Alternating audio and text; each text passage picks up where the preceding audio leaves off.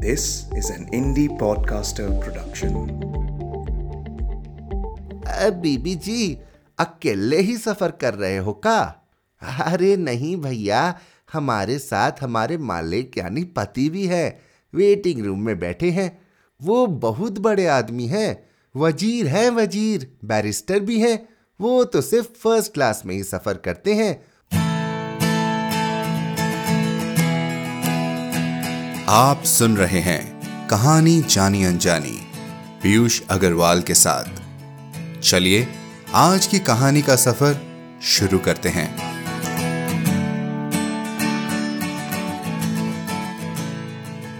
नमस्कार दोस्तों, आशा करते हैं आप कहानी जानी अनजानी के इस सीज़न की काउंटडाउन कहानियों का आनंद ज़रूर ले रहे होंगे। काउंटडाउन ऐसे कि 150 एपिसोड पर यह सीज़न खत्म हो जाएगा। हम सिर्फ़ चार कहानियाँ दूर है अपनी इस मंजिल से। आपके खतों मैसेजेस रिव्यूज़ का इंतज़ार रहता है हमें। तो फटाफट hello at the rate Piyush Agarwal dot com पर ईमेल करें और हमें बताएँ कि आपको हमारी चुनी हुई कहानियाँ कैसी लग रही है। इसी के साथ बढ़ते हैं आज की कहानी की ओर। हमें अपने किए कर्मों की परिभाषा सिखाती भारत के सुप्रसिद्ध पत्रकार, लेखक, उपन्यासकार व इतिहासकार खुशवंत सिंह जी की लिखी कहानी कर्म। अब इन्हें कौन नहीं जानता? एक पत्रकार के रूप में उन्हें बहुत लोकप्रियता मिली। उन्होंने पारंपरिक तरीका छोड़ नए तरीके की पत्रकारिता शुरू की। इनके बारे में और जानकारी के लिए हमारी website Piyush Agarwal dot com पर जाए। तो चलिए शुरू करते हैं आज की कहानी का सफ़र। कर्म। खुशवंत सिंह। अनुवाद उषा महाजन। बात आज़ादी से पहले की है। रेलवे स्टेशन का पहले दर्जे का waiting room. Sir Mohan Lal ने सामने लगे आईने में अपने आप को निहारा। उन्हें पूरा यकीन था कि आईना हिंदुस्तान में ही बना हुआ होगा, क्योंकि उसके पिछले हिस्से का लाल ऑक्साइड जगह जगह से उखड़ा हुआ था, जिसके फलस्वरूप वह कई लंबी लंबी लकीरों में पारदर्शी बना हुआ था। उस बदरंग आईने पर संरक्षक किसी दया दृष्टि डालते हुए सर मोहन लाल बड़बड़ाए, तुम भी इस मुल्क की तमाम दूसरी चीज़ों की तरह किसी काम के नहीं हो। आईने ने मुस्कुराकर जवाब दिया, अरे लेकिन साहब, आप फ़िक्र ना करें, आप बिल्कुल दुरुस्त लग रहे हैं। प्रतिष्ठित और रोबदाब वाले, इतना ही नहीं, आप खूबसूरत भी लग रहे हैं। ये करीने से छठी आपकी मुझे लंदन की सेविल रो से मिला आपका यह शानदार सूट। कोट के काज में टका कार्नेशन का गुलाबी फूल। आपके शरीर से निकलती यूडी कोलन टेलकम पाउडर और सुगंधित साबुन की मिली जुली भिनी भिनी गंध कुल मिलाकर आप बहुत जच रहे हैं। बिल्कुल टिप टॉप सर, मोहनलाल का सीना गर्व से फैल गया। अपनी विदेशी बेलियल नेकटाई को ठीक करते हुए उन्होंने कई बार शीशे में अपना मुआयना किया। आश्वस्त होकर आईने को अलविदा की और अपनी कलाई घड़ी पर नज़र डाली। ट्रेन आने में अभी वक्त था। वे सोच रहे थे कि एक पेग आसानी से लिया जा सकता है। आ, कोई है? वेटिंग रूम के जालीदार दरवाजों में से सफ़ेद वर्दी पहने एक बैरा तुरंत हाजिर हुआ। एक छोटा बैरे को आदेश देकर सर लाल पीने की तैयारी में जुट गए। करीब ही बेद की एक लंबी चौड़ी कुर्सी पर पसर कर पीते पीते वे ख्यालों की दुनिया में खोने लगे। उनका सामान असबाब प्रतीक्षालय की बाहरी दीवार के साथ सटाकर लगा दिया गया था। लक्ष्मी, यानी लेडी मोहनलाल, सामान के बीचों बीच स्टील के एक स्लेटी बक्से पर बैठी पान चबाते चबाते अपने आप को अखबार से पंखा कर रही थी। लक्ष्मी देखने में नाटी और जरा भारी भरकम थी। उम्र होगी यही कोई पैंतीस, छियालीस के आसपास। उसने लाल पाड़ की मैली सी सफ़ेद साड़ी पहन रखी थी। कलाइया सोने की चूड़िया से लदी थी और नाक के एक तरफ़ हीरे की लौंग चमक रही थी। वह बैरे से बतियाने में मशगूल थी। तभी सर लाल ने बैरे को भीतर बुला लिया। बैरे के भीतर जाने की देर थी कि लक्ष्मी ने बगल से गुजरते कूली को आवाज़ देकर रोका, भैया सुनो जरा, बताना तो जनाना डब्बा कहाँ लगेगा?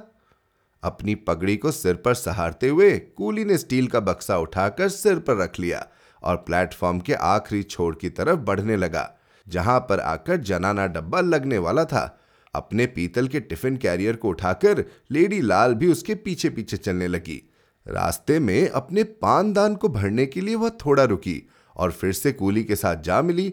कूली ने बक्सा उतारकर नीचे रखा लक्ष्मी फिर उस पर आसीन हो गई और कूली के साथ गपशप करने लगी। इन लाइनों पर क्या ट्रेनों में ज़्यादा भीड़ भाड़ होती है? अरे बीबी जी भीड़ भाड़ तो सगरी ट्रेन में होता है। बाकिर आपको जनाना डिब्बे में जगह ज़रूर मिल जाई। तब तो हमको खाए पिए के झंझट से अभी निपट जाना चाहिए। लेडी लाल ने पीतल का टिफ़िन कैरियर खोला और गुड़ी मुड़ी रोटियाँ निकालकर हाथ में ले ली। आम के अचार की कुछ फांके भी निकाल ली और खाने में जुट गई। उसके सामने कूलों के बल बैठा कूली नीचे बिछी बजरी को उंगलियों से कुदेरता हुआ ट्रेन के आने का इंतज़ार करने लगा। बीबी जी, अकेले ही सफ़र कर रहे हो का? अरे नहीं भैया, हमारे साथ हमारे मालिक यानी पति भी है, वेटिंग रूम में बैठे हैं। वो बहुत बड़े आदमी हैं, वज़ीर हैं वज़ीर, बैरिस्टर भी हैं। वो तो सिर्फ़ फ़र्स्ट क्लास में ही सफ़र करते हैं। उनकी तो ट्रेनों में बड़े बड़े अंग्रेज़ अफसरों से भेंट होती रहती है। हमारा क्या? हम तो मूड गवाई जनाना है। इसलिए भैया, हमको तो अपना ई जनाना इंटर क्लास ही ठीक रहता है। लक्ष्मी कूली के साथ बड़ी बेतकल्लुफी से बतियाने लगी। गपशप करने का उसे शौक भी था। और होता भी क्यों ना? घर में बातें करने को और था ही कौन? उसके मालिक के पास उसके लिए वक्त ही कहाँ था? लक्ष्मी घर की ऊपरी मंजिल पर रहती थी और पति रहते थे निचले तल्ले पर। जैसी अनपढ़ गवार वह खुद थी, वैसे ही उसके रिश्तेदार भी थे। सर मोहन लाल को कभी उनका अपने घर में आना जाना नहीं जचा। इसलिए रिश्तेदार कभी लक्ष्मी से मिलने आते भी नहीं थे।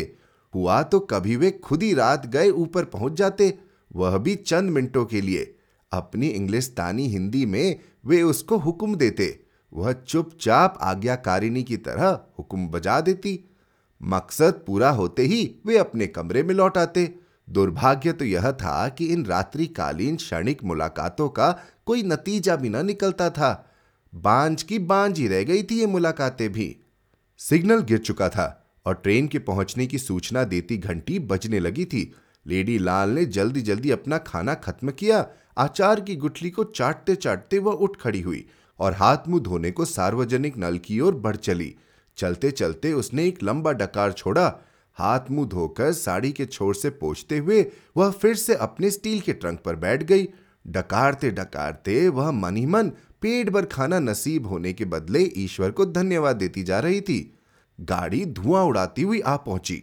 गाड़ी के आखिरी छोर पर गार्ड की वैन से जुड़ा जनाना डिब्बा ठीक लक्ष्मी के सामने आकर लगा।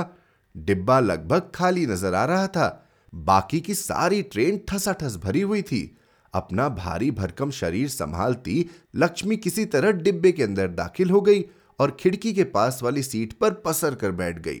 साड़ी के पल्लू से बंधी गांठ से दुअन्नी निकालकर उसने कूली को थमाई और उसे विदा किया। पानदान खोलकर उसने पत्तों पर चूना, कत्था, कटी हुई सुपारी और इलायची डालकर अपने लिए पान के दो बीड़े तैयार किए।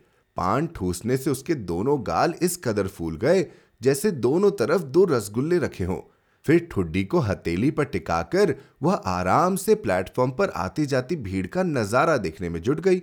लेकिन ट्रेन के आगमन से सर मोहनलाल को किसी भी प्रकार की उत्तेजना नहीं हुई। वे उसी तरह निर्लिप्त भाव में स्कॉच की चुस्कियाँ लेते हुए आत्मचिंतन में खोए बैठे रहे। उन्होंने बैरे को आदेश दिया कि उनका सामान पहले दर्जे के डिब्बे में लगवाकर उन्हें खबर कर दी जाए। उत्तेजना, हड़बड़ी, जल्दबाजी, यह सब निम्न कोटि के रहन सहन की निशानियाँ हैं, जबकि सर लाल का पालन पोषण बड़े संभ्रान ढंग से हुआ था। इसलिए वे सभी काम करीने से नियम पूर्वक करने के आदि थे। उन्होंने जीवन के पाँच वर्ष विदेश में बिताए थे। इन पाँच सालों में उन्होंने वहाँ की ऊँची सोसाइटी के तौर तरीकों और आचार व्यवहार को अच्छी तरह आत्मसात कर लिया था। वे शायद ही कभी हिंदुस्तानी में बात करते, अगर कभी करते भी तो लहजा अंग्रेज़ी का ही होता, ठीक जैसे अंग्रेज़ बोला करते हैं। यानी कि कुछ एक हिंदी के शब्द और वे भी अंग्रेज़ी उच्चारण के साथ। लेकिन उन्हें अपनी अंग्रेज़ी पर नाज था, होता भी क्यों नहीं? आखिर ऑक्सफोर्ड जैसी ऊँची शिक्षा संस्था से उनकी अंग्रेज़ी परिमार्जित और परिष्कृत हुई थी। बातचीत करने का उन्हें शौक था एक सुसंस्कृत अंग्रेज़ की भांति वे लगभग हर एक विषय पर फर्राटे के साथ बोल सकते थे। विषय चाहे राजनीति हो, किताबें हो, अथवा कोई व्यक्ति विशेष। लोग अक्सर तारीफ़ करते थे कि वे बिल्कुल अंग्रेज़ों की तरह अंग्रेज़ी बोलते हैं। यह सुनकर वे फूले न समाते। सर मोहनलाल को फ़िक्र हुई कि कहीं उन्हें अकेले ही सफ़र न करना पड़े। फिर ख्याल आया कि यह तो सैनिक छावनी है। कोई न कोई अंग्रेज़ अफसर तो रेलगाड़ी में ज़रूर ही मिल जाएगा। उन्हें तसल्ली हुई कि चलो, सफ़र में कुछ ना कुछ बातचीत तो होती रहेगी। उन्हें पूरा यकीन था कि बातचीत के दौरान वे अपने सहयात्रियों को प्रभावित कर लेंगे।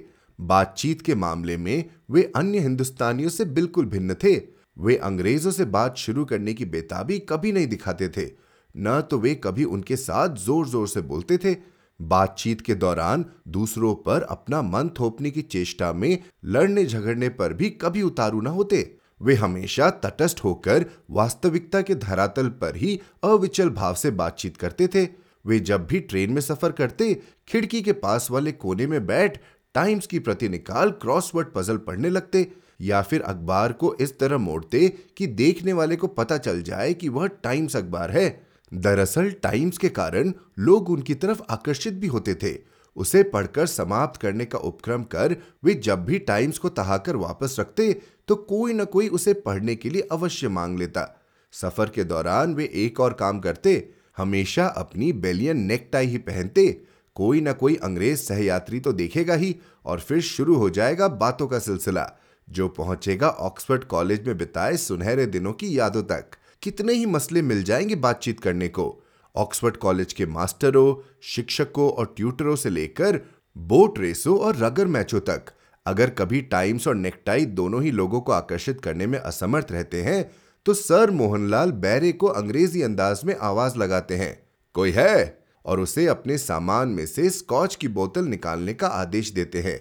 विस्की को देख कोई भी अंग्रेज़ उनकी ओर आकर्षित हुए बगैर न रह पाता इतना ही नहीं, वे उन्हें अपने सोने के खूबसूरत सिगरेट केस में भरे अंग्रेज़ी सिगरेट भी पेश करने से कतराते नहीं। उनके अंग्रेज़ सहयात्री हैरान होकर सोचते, हिंदुस्तान में अंग्रेज़ी सिगरेट भला इन्हें कहाँ से मिले?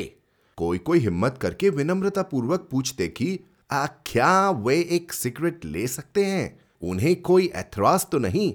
सरलाल को भला क्या ऐतराज होता? वे आत्मगौरव से भरकर मुस्कुराकर इजाज़त दे देते। यह सब करने का मकसद सिर्फ़ एक ही था कि उन्हें अंग्रेज़ों के साथ अपने प्यारे इंग्लैंड के बारे में बातें करने का मौका मिल सके।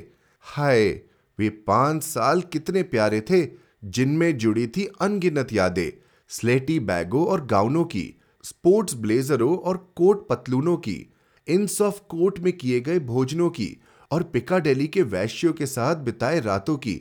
इंग्लैंड में बिताए हुए पाँच साल हिंदुस्तान के गंदे, भद्दे लोगों में बिताए तमाम पैंतीस सालों से कहीं ज़्यादा कीमती थे।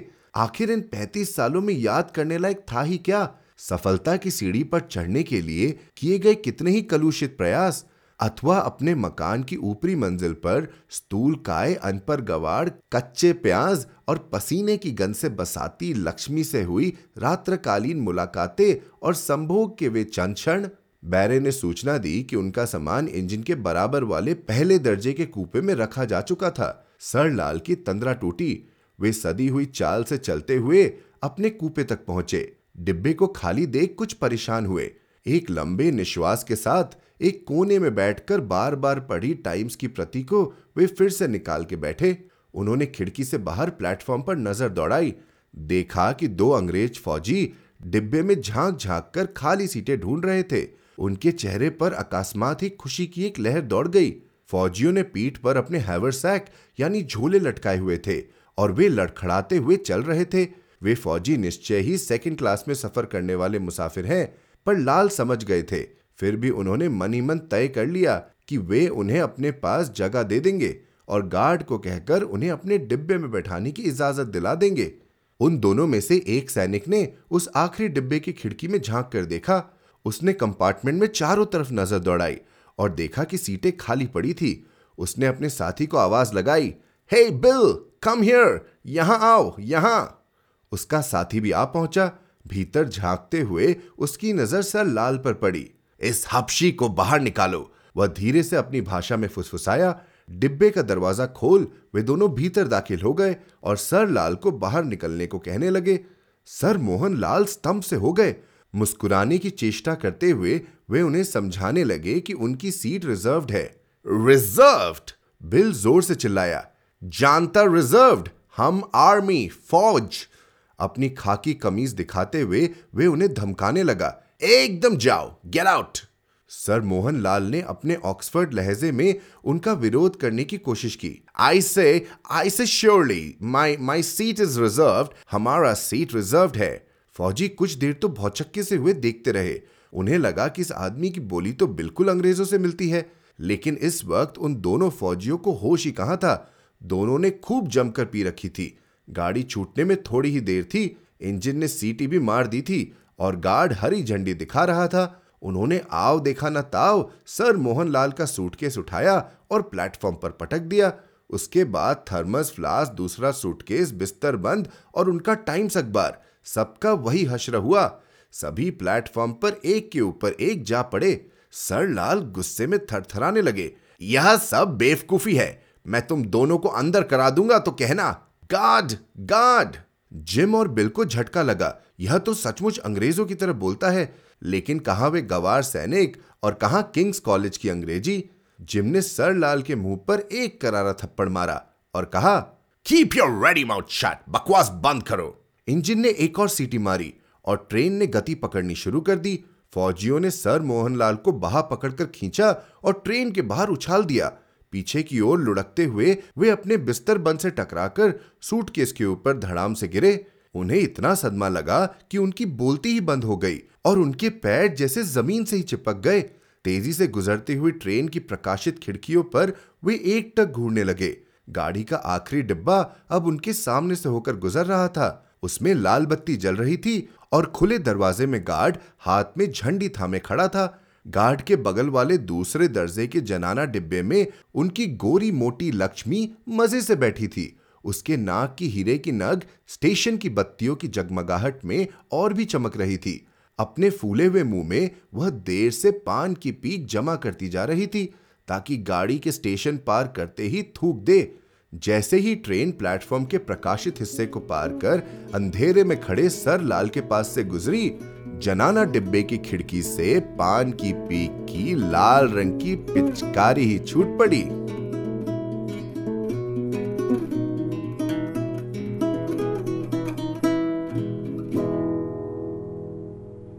तो दोस्तों, आपको क्या लगता है, सर मोहन लाल के कर्म क्या वाकई इस परिणाम के लायक थे? हमें ज़रूर लिखकर बताएँ hello at the rate Piyush Agarwal dot com पर। आप जहाँ कहीं भी हमें सुन रहे हैं सब्सक्राइब बटन पर क्लिक ज़रूर करें, ताकि आप हमारी कोई भी कहानी मिस न कर जाएँ। साथ ही एप्पल पॉडकास्ट और स्पॉटिफाई पर हमें रिव्यू और रेटिंग देना न भूलें। मिलते हैं अगले शुक्रवार एक और कहानी के साथ। कहानी जानी अनजानी पॉडकास्ट में अपना योगदान देने के लिए जाएँ पीयूष अग्रवाल डॉट कॉम पर। और सपोर्ट द शो लिंक पर क्लिक करें। यह पॉडकास्ट आपके ही योगदान का नतीजा है। आज के एपिसोड की प्रोड्यूसर हैं देवांशी बत्रा। आप सुन रहे थे कहानी जानी अनजानी पीयूष अग्रवाल के साथ, जो कि इंडी पॉडकास्टर की एक पेशकश है। तो हम आपसे मिलते रहेंगे हर शुक्रवार। तब तक के लिए अपना ध्यान रखिए, स्वस्थ रहिए और मुस्कुराते रहिए।